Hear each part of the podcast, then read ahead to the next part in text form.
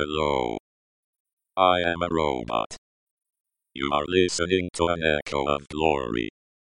A 200% podcast.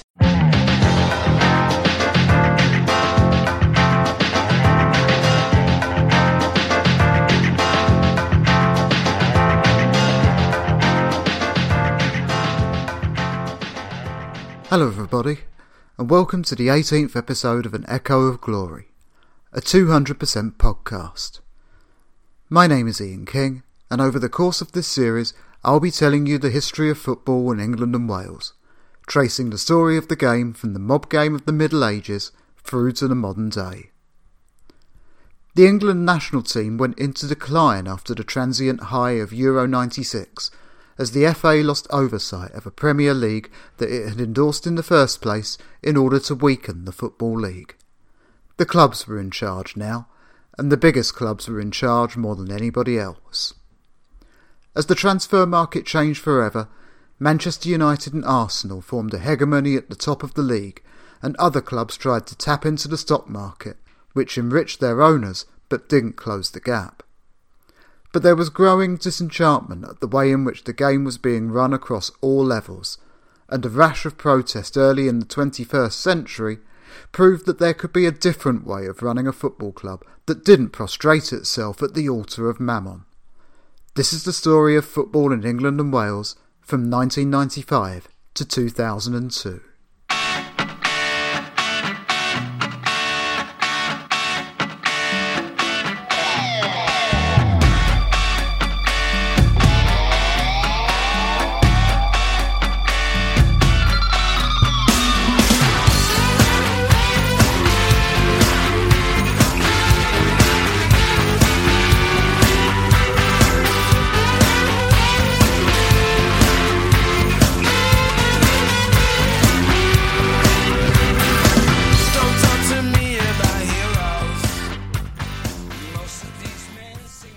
First half of the 1990s, two rulings would change the direction of professional football forever the backpass rule and the Bosman ruling.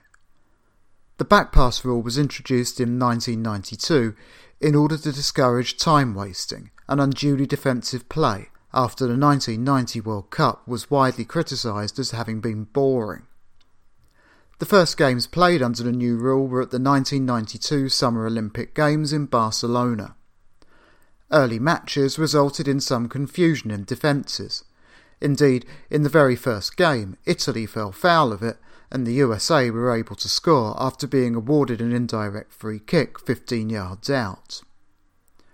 The backpass rule has been considered one of the most popular and successful rule changes in the modern game as well as stopping a tendency towards unnecessarily defensive football, it also required goalkeepers to become more proficient with playing the ball with their feet, and it has been cited as the start of the evolution of the playmaking sweeper keeper. It changed the nature of the game itself more than anyone foresaw in 1992. The Bosman ruling, meanwhile, changed the relationship between players and their clubs in a similar manner. Jean-Marc Bosman was a player with for RFC Liège in the Belgian First Division, whose contract had expired in 1990. He wanted to change clubs and move to Dunkirk, a French team. However, Dunkirk refused to meet the Belgian club's transfer fee demand, so Liège refused to release him. In the meantime, Bosman's wages were reduced as he was no longer a first team player. He took his case to the European Court of Justice in Luxembourg and sued for restraint of trade, citing FIFA's rules regarding transfers. On the 15th of December 1995, the court ruled that the transfer system, as it was constituted, placed a restriction on the free movement of workers and was prohibited under EU law. Bosman and all other EU footballers were given the right of a free transfer at the expiration date of their contracts, providing that they were transferring from a club within one EU association to a club within another EU association. Prior to the Bosman ruling, professional clubs in some parts of Europe had been able to prevent players from joining a club in another country even if their contracts had expired.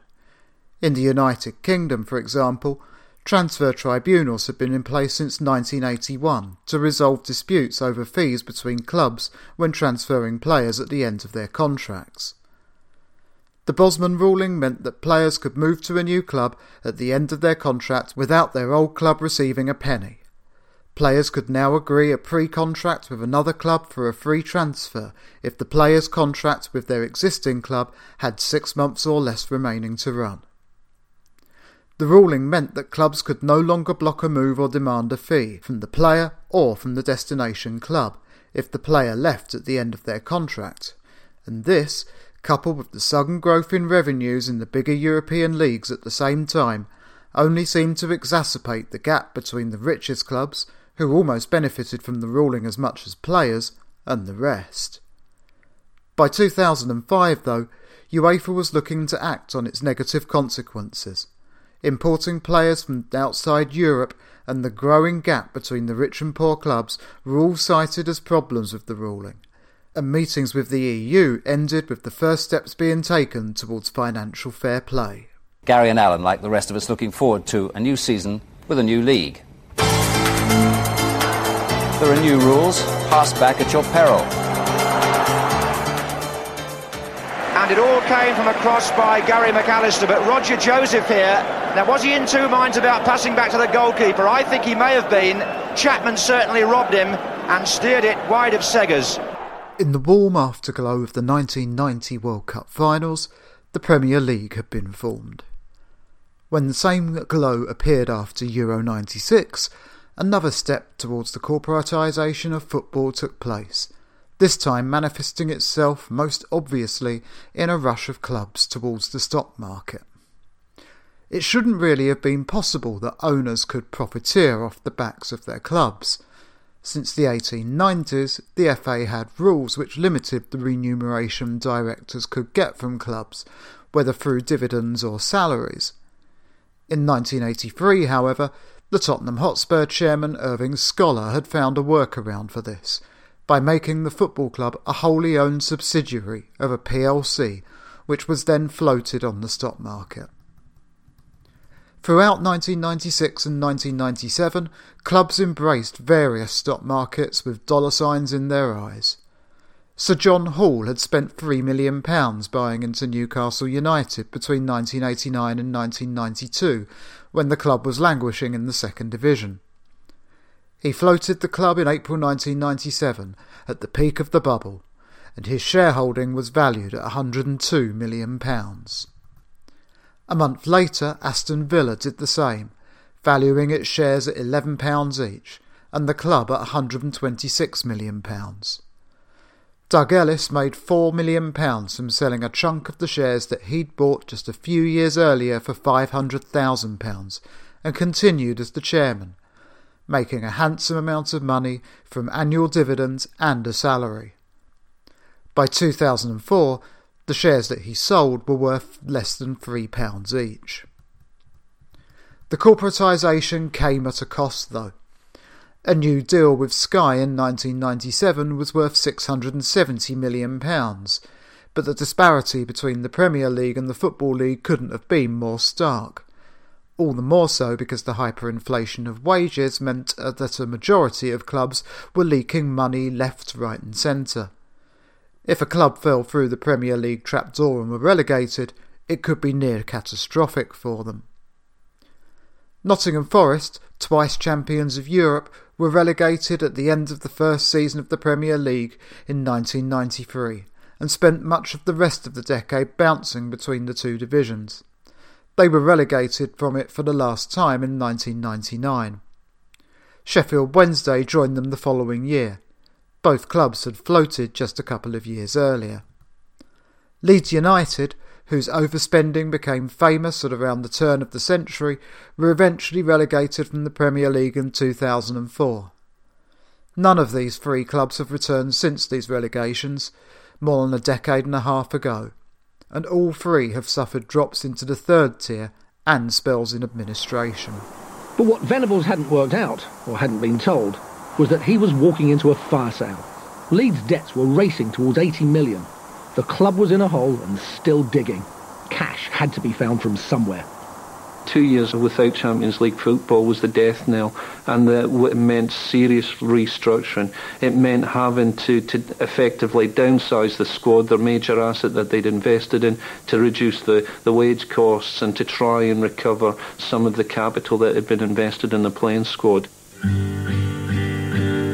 In order to service the debt, players were offloaded. First to go was Ferdinand, sold to Man United for a new transfer record of 30 million, 12 million more than Leeds had paid for him. A rare piece of good business. We have to accept that buying and selling players is part and parcel. If you invest in a big playing squad and you have to recoup some cash, people shouldn't be pointing the finger if indeed you not only recoup the cash but do a good job in the transfer market.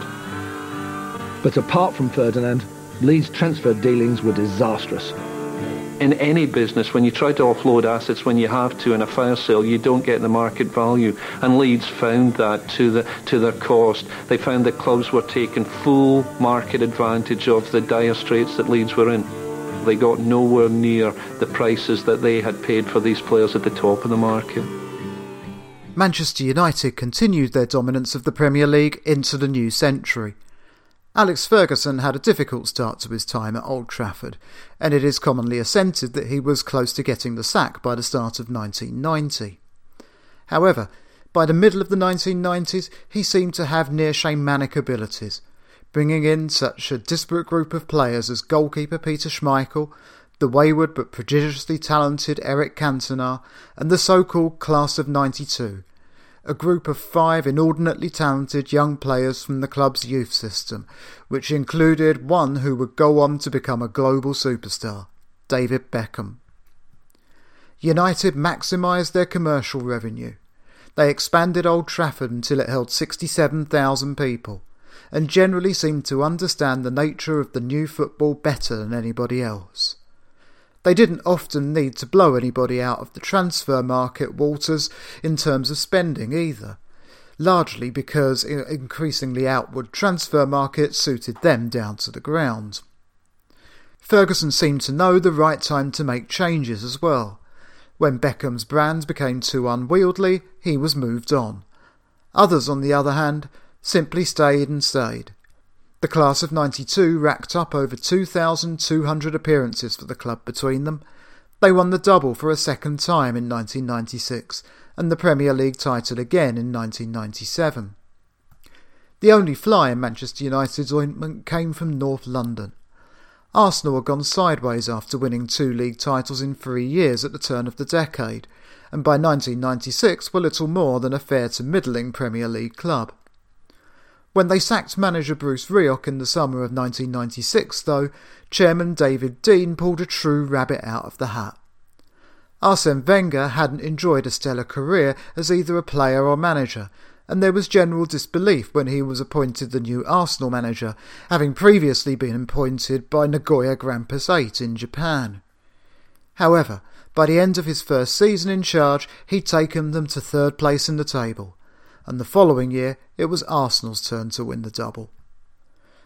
Wenger would go on to stamp his personality on Arsenal in a similar way to that achieved by Herbert Chapman 70 years earlier, and further success would follow with Premier League titles in 2002 and 2004, with the 2004 achievement being all the more notable for being an unbeaten Premier League season.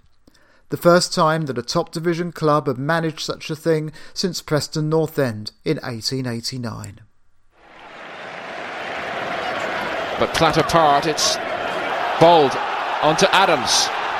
This would be a fairy story. Can there be a sweeter moment? Tony Adams clinches Arsenal's championship. They will think they have died and gone to heaven. What a professional. What a finish. The man who has been through hell on and off the field. His third of the season. Poetic justice indeed for a man who lists his modern day hobbies as reading poetry. A man who has reinvented himself as a player and got better. For Manchester United, though, The crowning glory of their achievements throughout the 1990s would come the following year in 1999, with a treble of the Premier League title, the FA Cup, and the UEFA Champions League. The FA Cup was won with a 2 0 win against Newcastle United at Wembley, whilst the Premier League title was taken back by a single point from Arsenal with a 2 1 win against Spurs on the last day of the season. The Champions League, however, remained the prize that United wanted to win more than anything else. Finishing in the second place in the league at the end of the previous season, however, had left them disadvantaged in more than one way. Not only did they have to play a qualifying match to get through to the group stages of the competition, but once there, their depressed seeding left them in a group with both Bayern Munich and Barcelona. 20 goals in six group matches were enough to see them through behind Bayern Munich, though, with Barcelona eliminated. After a quarter-final win against Internazionale that was tighter than the eventual 3-1 aggregate score suggested, their semi-final against Juventus proved to be the defining performance of their run to the final.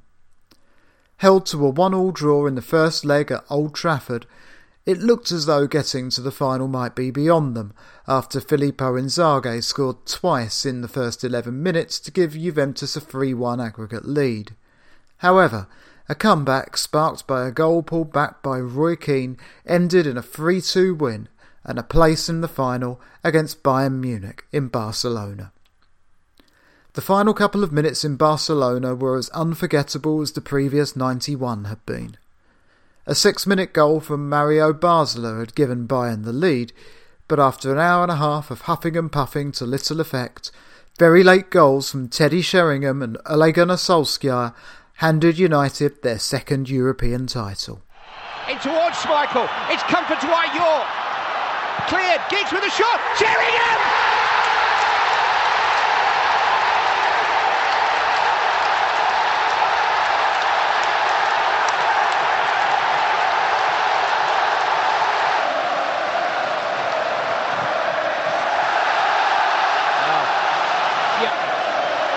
Beckham into Sheringham and Solskjaer has won it!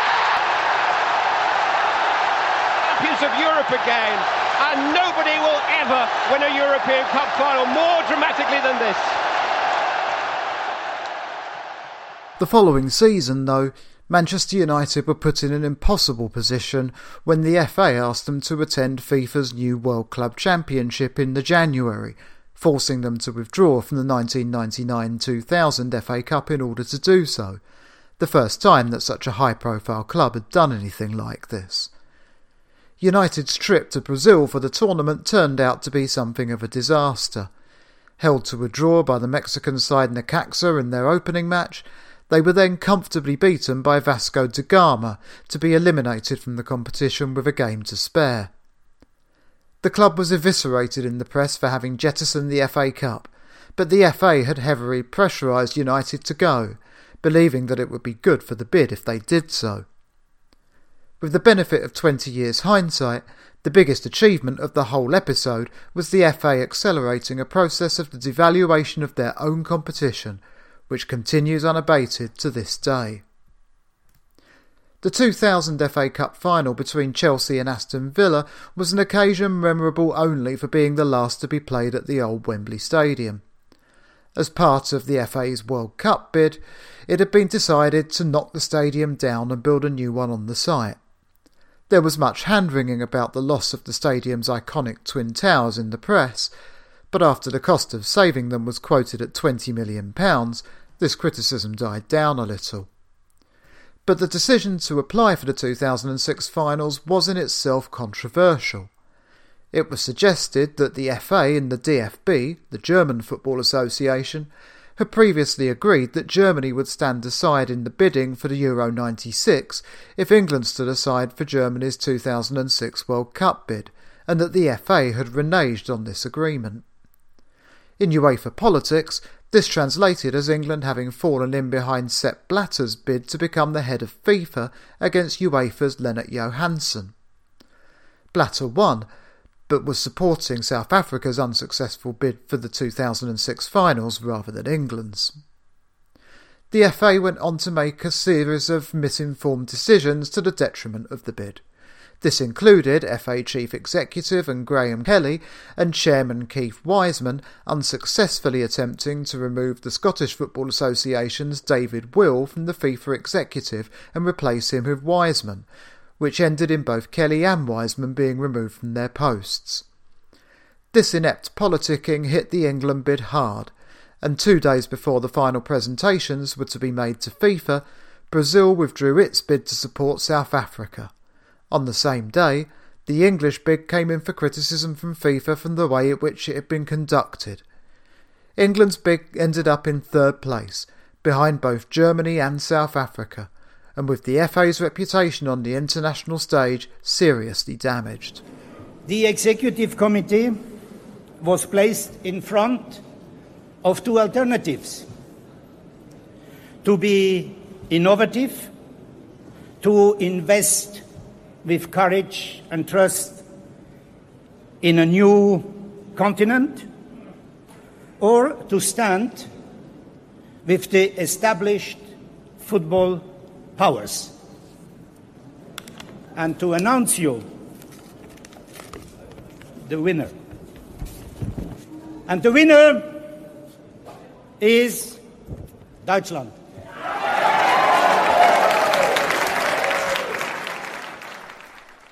Supporters of the England national team had hardly been helping the case of the England bid either. In France at the 1998 World Cup finals and in Belgium at Euro 2000, they rioted, causing significant damage to the idea that England had successfully tackled its hooligan problem. England qualified automatically for the 1998 World Cup finals by the skin of their teeth, with a goalless draw in Rome against Italy finally securing their place without having to go through a playoff. Once there, their 2 0 win against Tunisia was overshadowed by violence earlier that day in Marseille, and they were beaten by Romania in their second match before another 2 0 win, this time against Colombia, saw them through to the second round to play Argentina in Saint Etienne. Three goals in the first 16 minutes saw England 2 1 up, before an equaliser pulled Argentina level just before half time. The second half sending off of David Beckham handed the tabloid press a convenient scapegoat for an eventual defeat on penalty kicks. Beckham now to Owen, and here's another Owen run. He's going to worry them again. It's a great run by Michael Owen, and he might finish it off. Oh, it's a wonderful goal! What an amazing moment in Michael Owen's young career. A fantastic run that frightened the Argentinians a most unerring finish beyond Roa to make it 2 1 England. A terrific moment.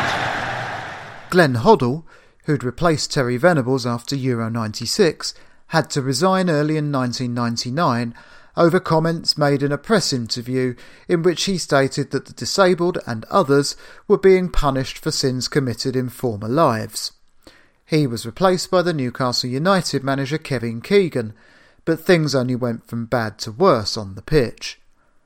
At Euro 2000, as England supporters wreaked havoc outside the stadiums, the team imploded, throwing away an early two goal lead in their opening match against Portugal to lose 3 2 beating the worst German team of the last 40 years in their second match, and then clumsily losing 3 2 to Romania in their final group match, when a draw would have been enough to see them through to the quarter-finals. Keegan hung on in the England job until October 2000. Drawn in the same group as Germany in qualifying for the 2002 World Cup finals, the home match between the two was scheduled as the last to be played at the old Wembley Stadium before its demolition. In a display of pathetic fallacy for the state of the England national team at the time, Germany won a poor game by a goal to nil on a dreary grey afternoon, and Keegan resigned after the match. His replacement was a reflection of a wider debate going on within the English game at the time. Sven Göran Eriksson was a widely respected club coach, but he wasn't English, and the question of whether a non English manager should be managing the national team raged throughout his time in charge. Eriksson's response was to at least get them winning again, not least with a 5 1 win in Munich against Germany in the group return match that ranked amongst England's finest performances of the previous few years. Even so, though, it took a last minute moment of brilliance in their final qualifying match from David Beckham against Greece at Old Trafford to rescue the point that sent England to the finals without having to go through a playoff. They've made it by the skin of their teeth again. Of the Greek supporters playing for a goal. Beckham to take. The 93rd minute at Old Trafford. Beckham! Yes! Yes! He's done it! David Beckham! Fantastic! It's 2-2! And England may still be going to the World Cup automatically. It's a fantastic ending to a very, very poor performance. The 2002 World Cup finals were yet again a mixed bag for England. On the one hand, their supporters were widely praised for once for their behaviour, and the team's overall performance in reaching the quarter-finals before losing to the favourites was respectable enough, whilst their 3-0 win against Denmark in the second round was wrapped up by half-time, a drama-free win unfamiliar to England fans. On the other hand, though, England's 2002 World Cup finals was one of ifs and buts. Their group performances were less than stellar, even if they did include a win against rivals Argentina, whilst their inability to create much of substance in reply to Brazil taking the lead in their quarter-final match hinted strongly at the ongoing gulf between this team and the best in the world, even in one of the most open World Cups in years. Scholes. I think um, Ferdinand and Campbell have been the best pair in the tournament so far. Larsson, Batistuta, Aghahowa, Tomasson, they all pose different kinds of threats. They were all tame, but this is different again.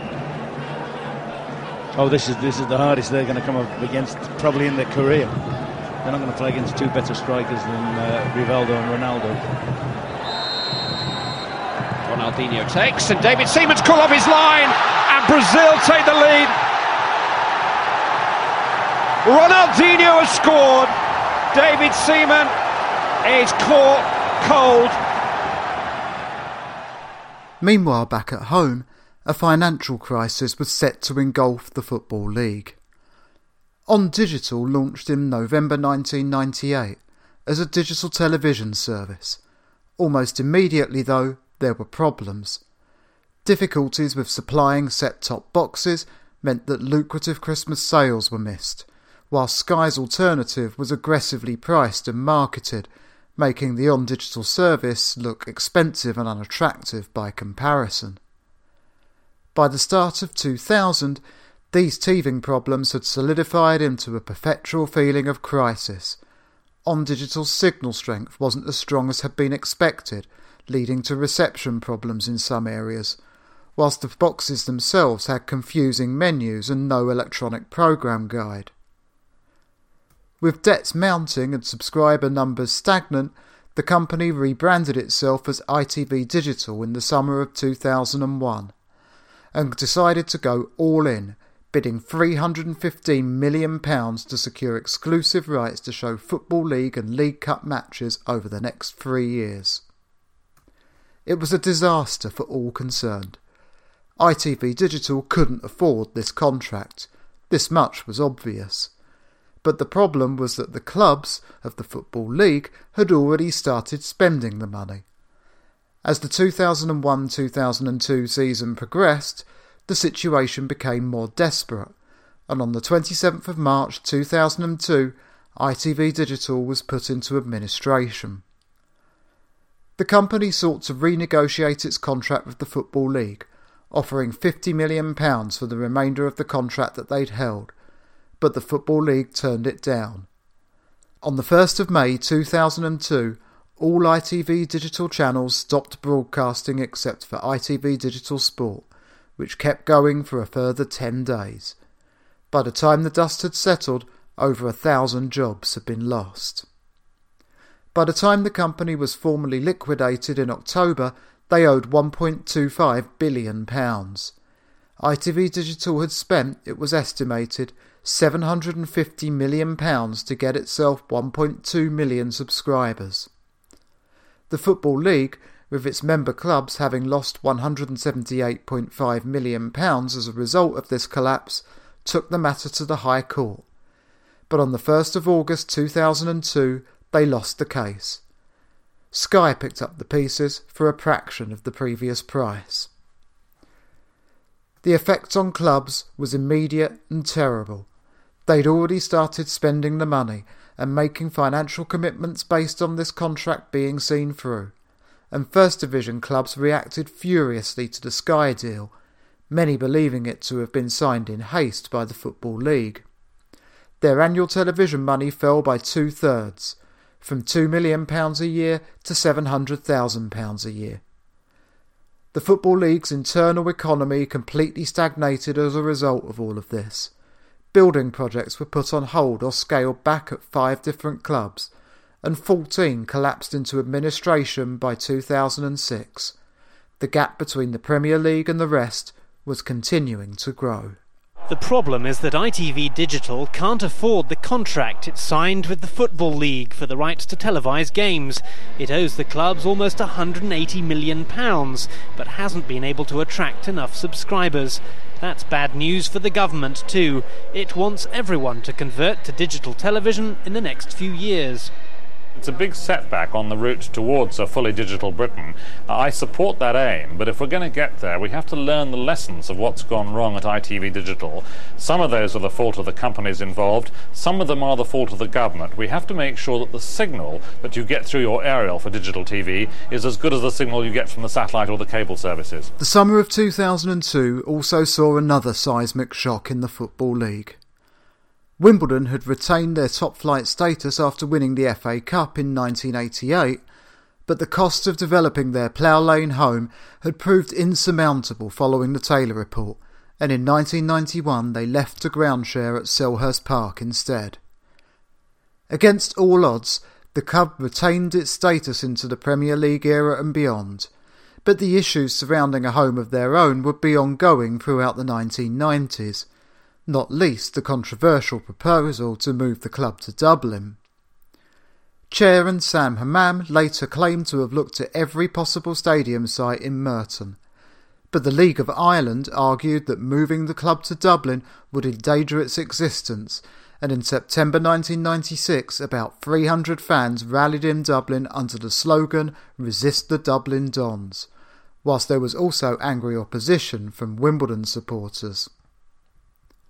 In 1997, Hammam sold the club for £26 million to two Norwegian businessmen whilst retaining an advisory position within the club. The following year, with the Premier League in England having agreed the plan to move the club, the Football Association of Ireland vetoed the move. Hammam sold his shares in February 2000. Well, he knows that whistle is just moments away now. And there. Bradford have a Premiership lifeline. And they move out of the bottom three for the first time in four months with only their second win in their last 12 parade today. The two goals by Peter Beagrie, the one by Dean Windass secured Bradford's win, but referee Jeff Winter and his officials very much in the limelight. A penalty that never was, and then a red card for John Hartson sent off for foul and abusive language tipped the scales in Bradford's favour and they have won this vital relegation clash by three goals to nil. Relegation from the Premier League in the year 2000 more than halved the club's crowds, and by this time the Norwegians had installed Charles Koppel as chairman. In August 2001, Koppel announced the decision to move the club to Milton Keynes as part of a deal with a consortium run by a music executive called Peter Winkelman. But the Football League rejected the move, stating that any Milton Keynes club would have to earn membership by progressing through the pyramid and that franchised football would be disastrous.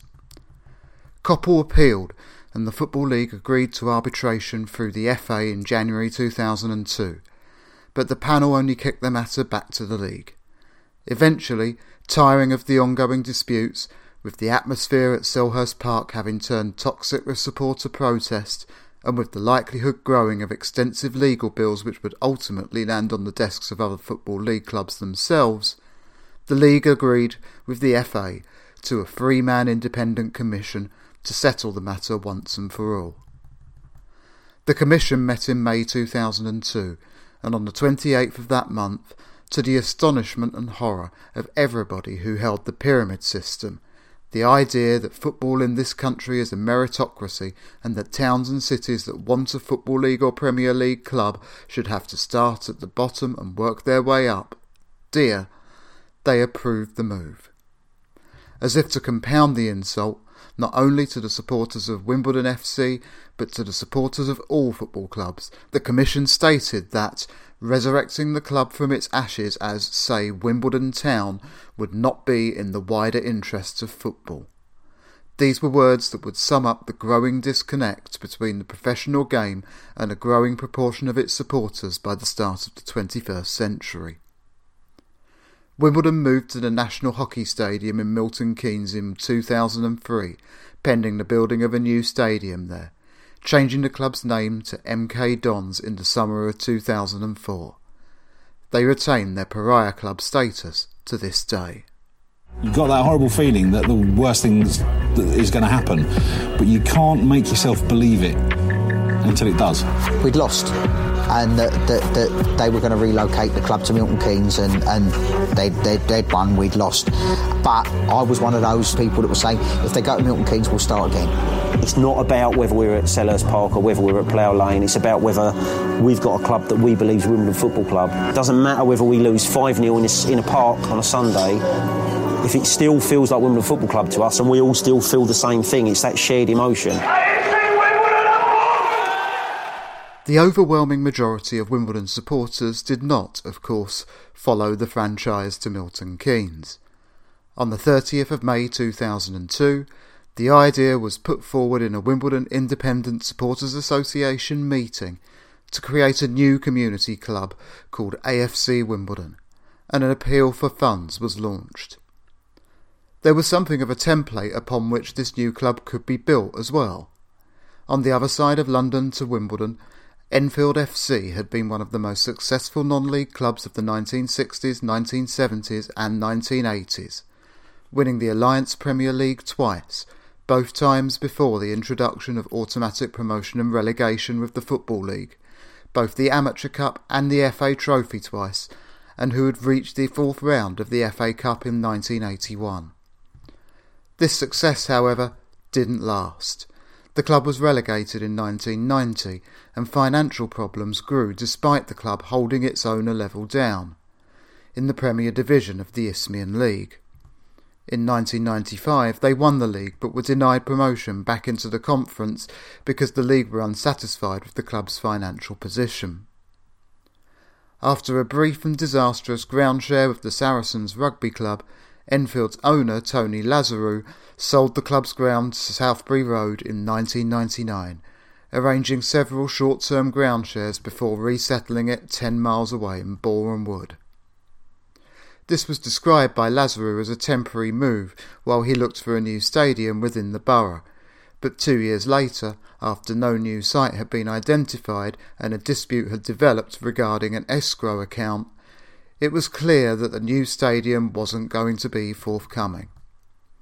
The Enfield Supporters Trust resolved in June 2001 that Lazarou lacked sufficient will to bring the club back to Enfield and voted overwhelmingly to form a new club, Enfield Town, which based itself locally and won the support of much of the original Enfield fan base. Enfield Town was the first breakaway club, and in 2011 they moved into a new stadium that they part paid for themselves, just a few hundred yards from the old Southbury Road site. It could be done. The very existence of Enfield Town Supporters Trust tapped into a growing dissatisfaction that supporters of many lower league clubs had felt throughout the 1990s. Brighton supporters, angered at the sale of the Goldstone ground by the club's owners, had organised a Supporters United Day in 1997, while threatened with relegation from the Football League, to protest against the maladministration of several football clubs. supporters from dozens of other clubs joined the crowd at the Goldstone Ground for a match as Albion fought to stay in the Football League. They were just about to be made homeless, evicted from their home of 70 years by unscrupulous owners who had effectively given themselves the right to do so. Protest was becoming increasingly commonplace at such clubs as Doncaster Rovers, where the owners paid arsonists to burn down the stadium's main stand for the insurance money, or at York City, where one owner bled the club dry and then sold it to an eccentric for a pound who tried to rebrand it as a soccer club and almost killed it altogether.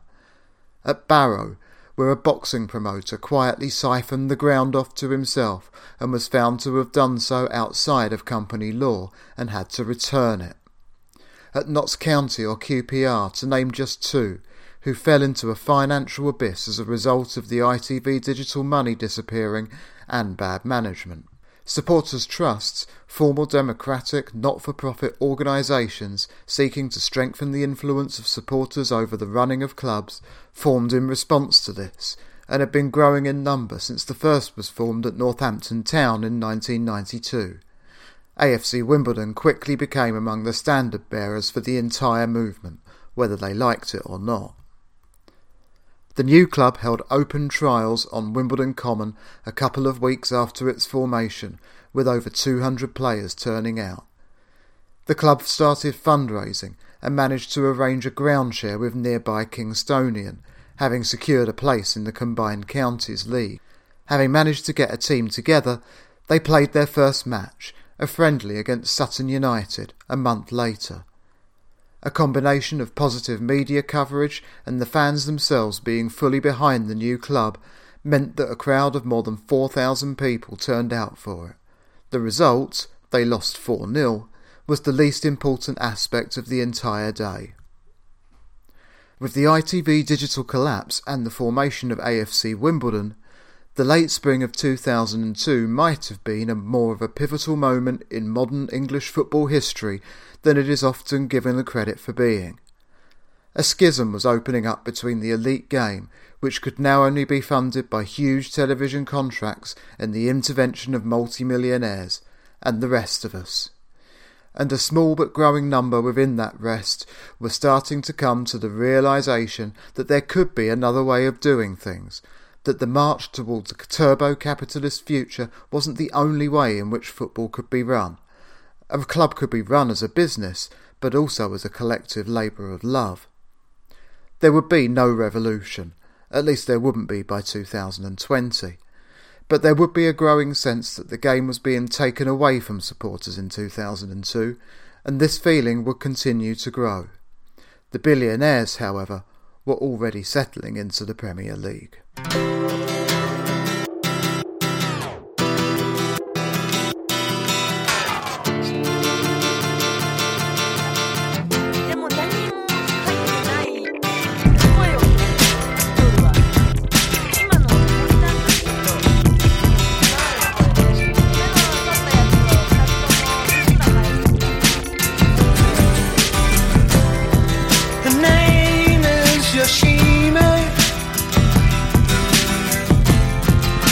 A black belt in karate.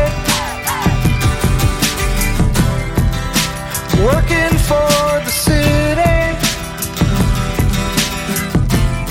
She has to discipline her body.